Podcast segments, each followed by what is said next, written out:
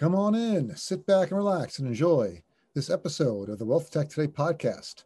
I'm your host, Craig Iskowitz, the founder and CEO of Ezra Group Consulting. Our clients are in fintech firms and enterprise wealth management, and we help them make better business and technology decisions. Check us out at EzraGroupLLC.com. This podcast features interviews, news, and analysis on the trends and best practices in the wealth management technology space. And this is our main news roundup.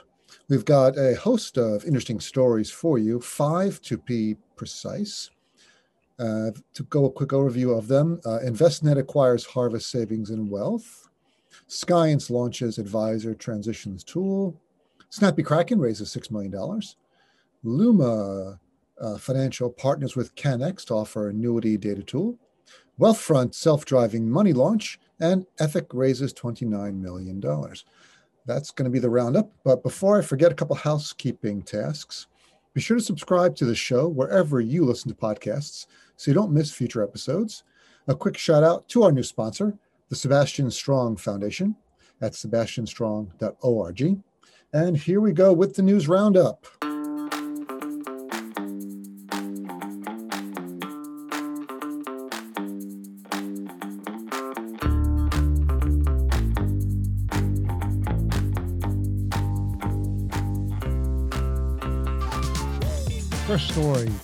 This month's news roundup is Envestnet acquires Harvest Savings and Wealth Technologies.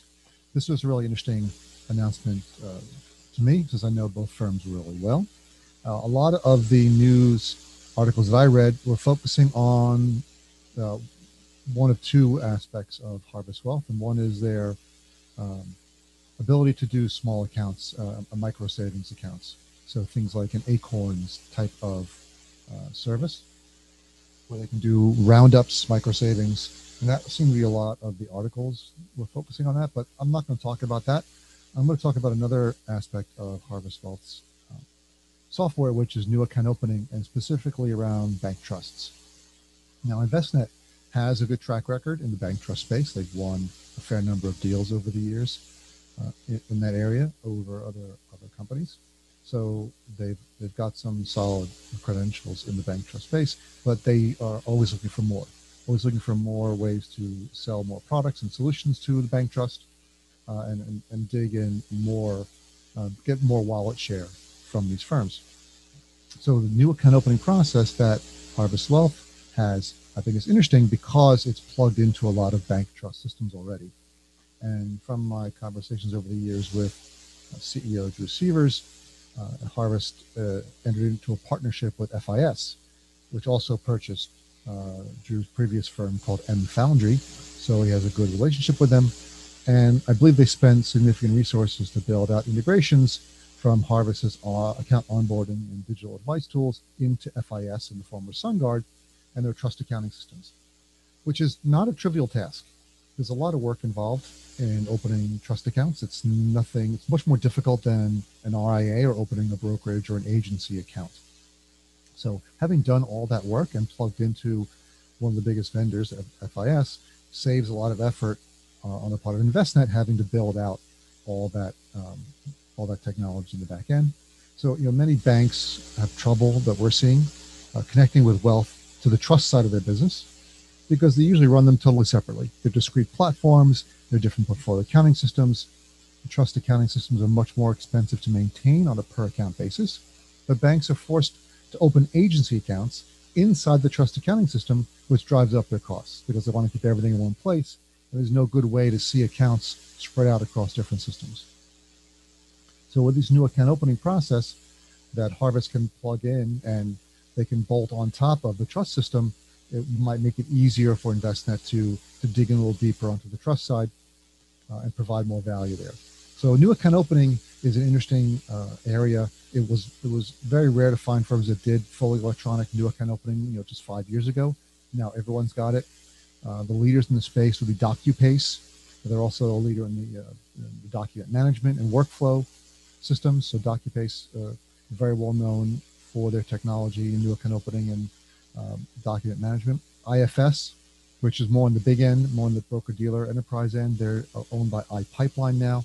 Appian, which came into the market uh, more from the bank space and built out a wealth business. And they've closed some deals, TIA, Edward Jones, LPL. So they, they've been making waves in the, in the wealth on the wealth side, but they're huge. Um, they're, they're, they're better known for large banks, but that's also a competitor. And, you know, you want to control more of the advisor's workflow. So if Envestnet's just in the back end and Appian is opening accounts, that's one less piece of the puzzle that investment owns. So if they can deploy Harvest to do the same thing, that gives them more of the wallet share of banks.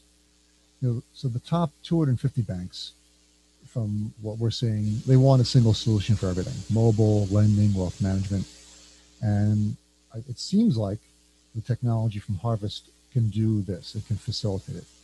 Uh, from what I've seen, it's API based mobile tools that can run digital advice and services inside of the bank's mobile apps. That's something I believe is lacking on the Envestnet platform. They don't have tools that can plug into the bank's mobile apps. And we already know banks have huge have a huge lead when it comes to mobile over the wealth side.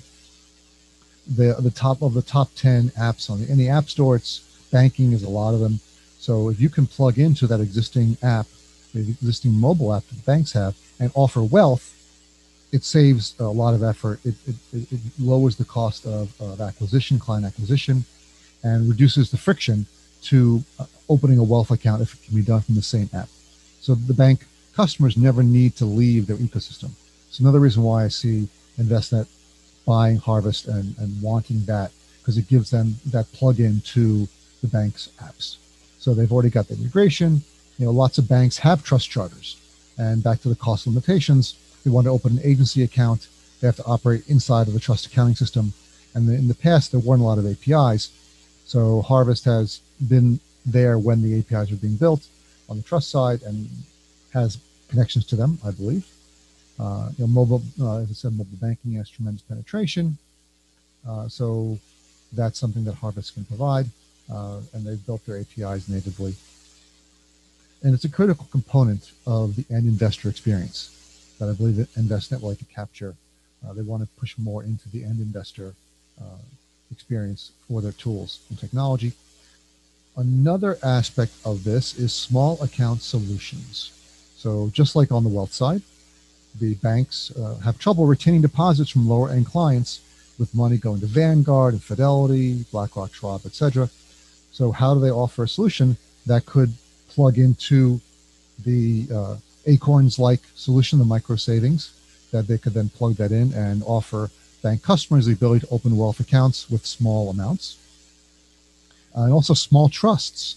If they if the trust accounting platform could be run cheaper, they could offer smaller minimums for trust clients and uh, give them shield shield them from taxes and, and allow them better for distribution of assets to their heirs uh, allowing retail customers to open up small accounts with systematic deposits.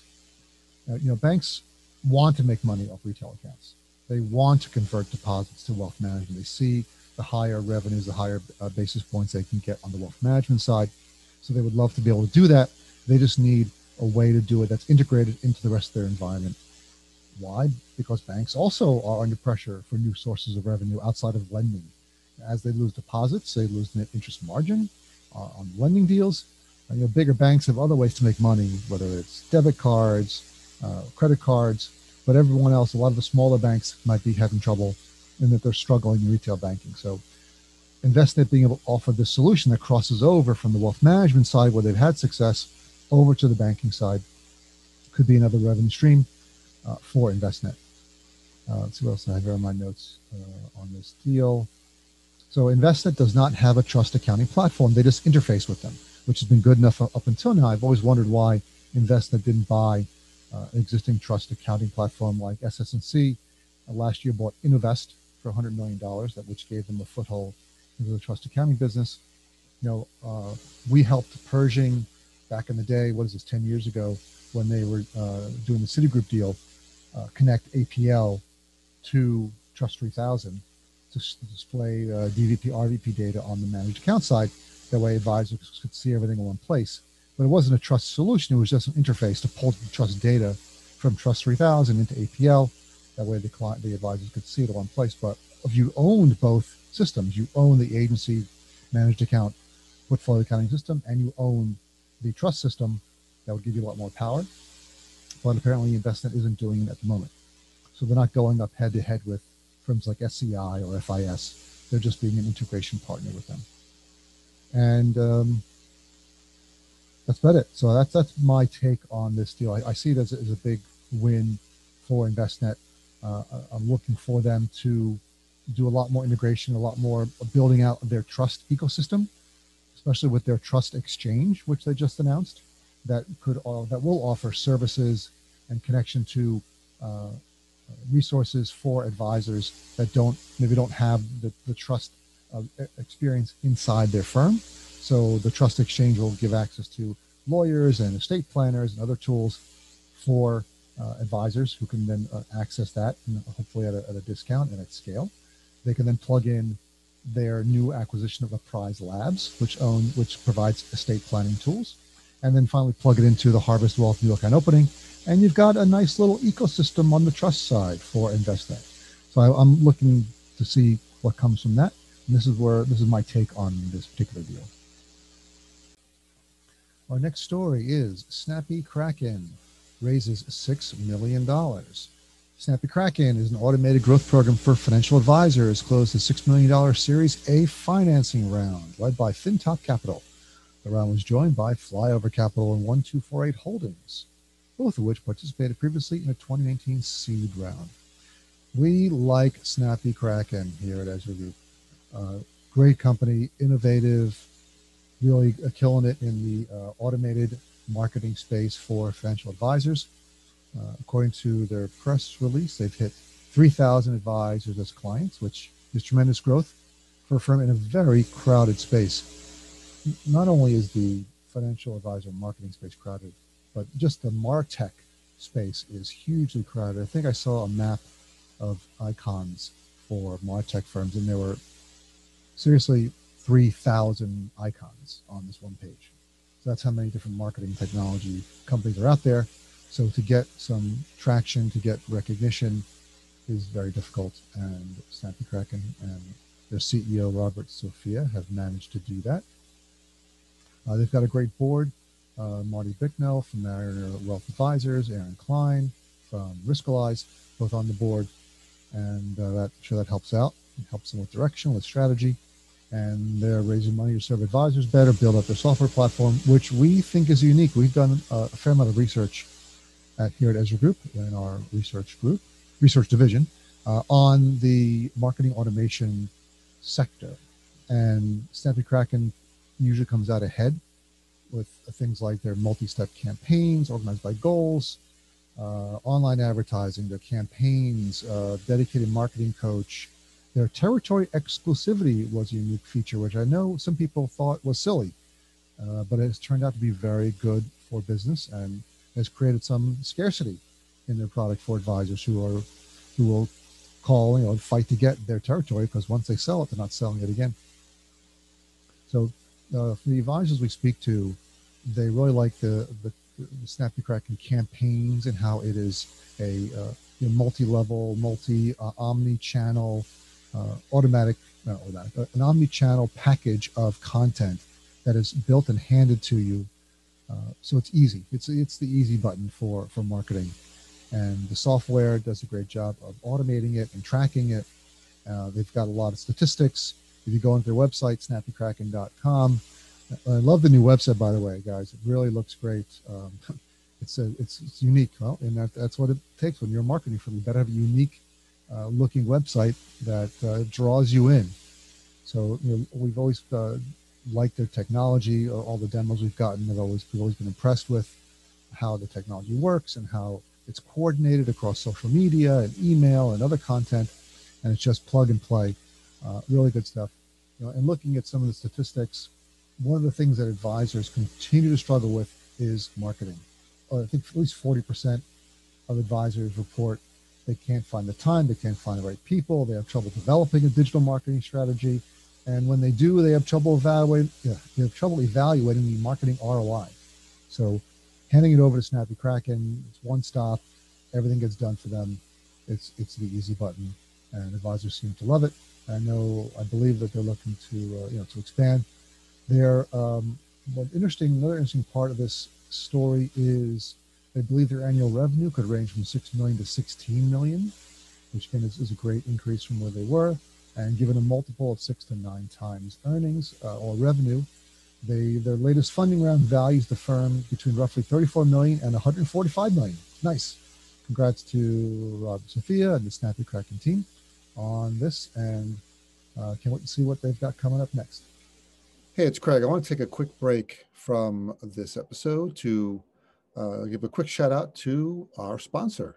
Sebastian Strong is a 501c3 nonprofit whose goal is to raise awareness about childhood cancer and fund research for less toxic, more targeted treatments and cures. The charity was founded in 2017 by the parents of 16 year old Sebastian Ortiz after he lost his year long battle with a rare form of childhood sarcoma. Sebastian Strong focuses on funding innovative research that has the potential to revolutionize cancer treatment for children. Cancer is the number one cause of death by disease among children, yet less than 4% of the National Cancer Institute's budget is allocated to childhood cancer. Sebastian Strong is partnered with leading cancer research institutions around the country and actively collaborates with other childhood cancer foundations that support their one key belief that kids deserve better better treatments, better outcomes, and better lives. Please help the Sebastian Strong Foundation to continue their mission by making a donation spreading the word about beating childhood cancer, or getting involved. You can do that by visiting their website at sebastianstrong.org. That's Sebastian, S E B A S T I A N S T R O N G.org. You can also follow them on Instagram and Twitter at Sebs Strong, that's S E B S S T R O N G, or on Facebook at Sebastian Strong. Next up is Skience launches advisor transitions tool. We talked about Skience uh, last month's news, an up and coming platform, now branded as a wealth management platform. We always thought of them as a new account opening product, but they have since expanded their software offerings. Fast and furious, they're building out their team and building out their technology at quite a pace. I remember seeing them a couple years ago and they were just in the account opening process sitting on top of Salesforce. They've certainly built out a lot of tech since then. This is their latest uh, product in a stream of new products, transition tools. So this is designed to uh, move a book of business over from another broker dealer or RIA for onboarding advisors. Really helpful. Uh, automates a lot of manual processes. Most broker dealers and RIAs do this manually using spreadsheets pass back and forth to pull data in. Relatively inefficient, could take weeks or months to move the data, especially for larger books of business. So this software does have a lot of uh, runway to help firms scale, especially larger ones. There are a number of competitors in the space, so uh, Skience is certainly not, the first to offer this software. Uh, a company called Truelytics. If you haven't, haven't heard of them, you should look them up. Uh, T R U E L Y T I C S. They uh, offer recruiting, succession planning, practice management, and business valuation. Really interesting way they do that. Uh, and they have advisor transition software. And the leader in the space would be DocuPace. You should take a look at them. Uh, DocuPace with advisor transitions, as well as uh, new account opening, workflow, and document management. So Skience not the first, obviously, but they're they're playing catch up. They would want to get into this into this market. They see it as being lucrative uh, as more and more broker dealers and large RIAs are looking to scale better, looking to uh, improve efficiency, uh, cut some of the manual processes. The use cases are very valuable. You know, when we do our evaluations of broker dealers or, or large RIAs, the, the use cases involving new account opening and, and onboarding, uh, advisor transitions is always a relatively high use case, especially for the firms that are growing quickly, since they're usually pulling advisors from other firms. So having some automation around the uh, onboarding of advisors uh, or advisor transitions or repapering of clients is important. And also, so broker dealers are especially hybrid RIAs where you may have to enter your data into two systems, which could become a, a big issue. Uh, of course, it's got to be integrated with whatever your signing technology, e-sign technology, which is usually DocuSign, um, bulking up the custodial paperwork and contract creation for the advisor book of business, one of the nice things about Skience is they are built on top of Salesforce. So enterprise firms mostly use Salesforce, which is a nice um, thing for Skience to have. And they're also integrated to the to the CRM very tightly, which is important for the advisor transitions because they can move the data easily into Salesforce because they're already into the database. They don't have to do an import or export of data; they're already there. That that helps uh, a bit. Uh, let's see, I said they're behind the curve a bit. Uh, they're launching this product soon. It's in uh, white label. It's in the open pilot in April. It's still April. So the Skience Advisor Transition product is still in open pilot as far as we know. So hopefully to be launched soon. Skience wants to license the platform to broker dealers and custodians. Makes a lot of sense. Uh, although we do know that uh, broker dealers and custodians have a lot of manual processes around this, but they may see it as a, uh, a companion tool, not a replacement. So they may still want to have their dedicated transition teams, as every broker dealer does, and every uh, RIA custodian has it, where they help uh, the advisors move over, help them with paperwork, transferring registration, tech support, um, you know, any kind of bugs or, or, or glitches in the account moving. They have people to do the work. And even if it's software, the software isn't automated totally. You still need people to run the software the advisor transition software needs a person to run it. Although it should, in theory, be way fewer people than a dedicated transition team at a broker dealer, as an example. Uh, so again, the built now they they have said at uh, Skience that this particular technology is not Salesforce specific; it's CRM agnostic, as Mark Butler, the new president, has said. Although, who are we kidding? They live in Salesforce; that's their their key, their main system. That's going to be the first offering and the primary offering. Um, why someone would use it in another CRM, I don't know, unless without that tight integration, you're losing a lot of benefit. But this seems like a, a great product. I love to looking forward to seeing it launched on the market. Okay, I've been giving the sign, the cut sign that I need to wrap this up. So I'm going to go run through three more stories really quickly. I just wanted to squeeze them in on this news roundup. So first, Ethic raises $29 million. What is Ethic? Ethic is a direct indexing ESG platform, SMA manager, um, asset management platform for financial advisors to build custom portfolios for clients. They raised a $29 million Series B rounding, uh, sorry, Series Series B round of funding, bringing to a total of more more than $48 million and valuing the company at 139 million. ESG is hot. Uh, global ESG inflows shot up 88% in the fourth quarter of 2020 to 150 billion. Again, that's global assets, not just, not the U.S. So, got to you know temper that number with just looking at U.S. assets. Uh, there's a lot of a number of other players in this space, including Orion, Open Invest, Just Invest, and uh, uh, Canvas, which manages a billion dollars. So it's not uh, definitely getting more crowded.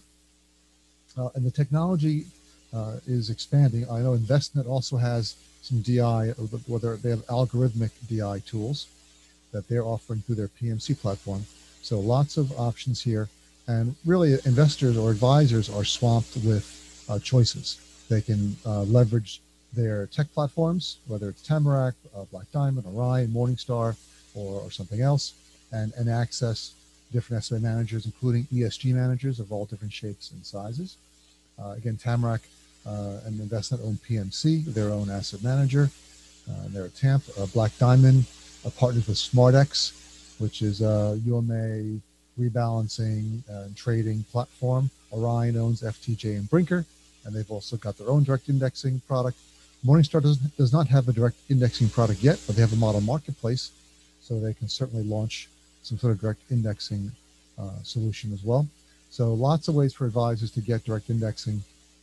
Uh, I'm sure there's plenty of room for Ethic to continue to grow, even with all of the competitors, just because of the size of the RIA space. It's just tremendous when you've got uh, you know, 17,000 SEC registered RIAs out there, lots of money sloshing around that these guys can try to pick up. Uh, you know, these, um, what's another quote here? The research has shown 42% of advisors expect to increase their use of the ESG in the next two years that'll be good. I, I would believe that number seems pretty reasonable. Uh, the one thing I think is might be an issue, Ethic charges clients between 28 bips and 35 bips for its fund. That seems high for a direct indexing fund rather than an actively managed uh, SMA. So I would look for that number to get a little pressured as more competitors come out to the space and offer more solutions. But hopefully they'll be able to keep going and uh, and make their investors uh, give them a good return. The next story, let me just close out my Ethic uh, windows here, is Wealthfront self-driving money launch. So we all know Wealthfront, the one of the original robo advisors, uh, and they have been in a battle to be relevant, really, uh, and be more than just an online RIA, uh, which they have been trying very hard to do. And the self-driving money could be it. Uh, Wealthfront did launch their own banking. They realized they needed to get into that space, and they, they have a cash account. So they're looking to offer this self-driving money where basically, if you have money, you have enough cash to put in a couple different accounts, you can move it around automatically. It'll, you know, you have your uh, direct deposit, which all of these companies are just dying for. Getting direct deposit is like the the the uh, the golden or the brass ring of a lot of these robo bank uh, and challenger banks because once you get direct deposit, you own the client. It's hard to switch. And there's a lot of inertia for for clients to switch their their direct deposits. Once you have that, you pretty much have the client for a long time, or most. Uh, it's much much lower churn on clients that have direct deposit. So once you get direct deposit into your wealth Wealthfront cash account, you can set up some sort of automated uh, money movement every month to cover your bills, to cover spending, to, to put a little bit into an emergency fund, to move some to long-term investing. They have a cash sweep designed to move money over a certain amount in different accounts around, never from savings to checking or checking to savings or savings to investing. It all could work well again if you've got enough money. And we all know that most Americans don't. They can't even afford a $400 expense, emergency expense. So a lot of uh, Americans are living paycheck to paycheck. So not sure how many people will want to use this or understand how it works and understand the value of moving money around like this. But hopefully the it's a lot of education. Hopefully uh, Wealthfront's got the education part covered and we'll be able to slowly but slowly build up the number of uh, clients who are using this and accessing it, and it makes it stickier. It makes Wealthfront stickier. It's a unique service. I know Betterment has some sort of sweep function, but it's not as complex as this, not as, as functional as this. Uh, I mean, this seems cool to me, but uh, I'd like to see what the uptake is if enough Wealthfront customers actually use it to make it worthwhile. Third story Luma partners with CANNEX to offer annuity data tool. Well, that's a complicated storyline. Hold on, let me get this stuff closed here. And what is Luma? Luma is a, a platform. It started out as a structured note platform for advisors to purchase structured notes uh, and structured note providers to offer them in, in sort of a marketplace. There's a number of these online marketplaces. Uh, Luma is one. It's Luma Financial, uh, L-U-M-A. Another one is Halo Investing, H-A-L-O. And the third one is Simon, just Simon, simon.io. And they all offer structured investments, uh, things like, you know, buffered ETFs, other very complex solutions, which some, you know, most broker dealers won't touch, but some advisors see it as a big advantage for them, especially with higher net worth clients. And these platforms allow advisors to get in on some things that they were having to buy through middlemen. So now they give a direct access to the marketplace. And these platforms have really taken off. And Luma is now offering annuities, which they hadn't offered before, although their competitors did, I believe. I believe um, Halo and Simon both offer annuities, although uh, Halo says new, so maybe, that might just be a recent addition. But now all three, I guess Luma felt the, the pressure to offer annuities as well.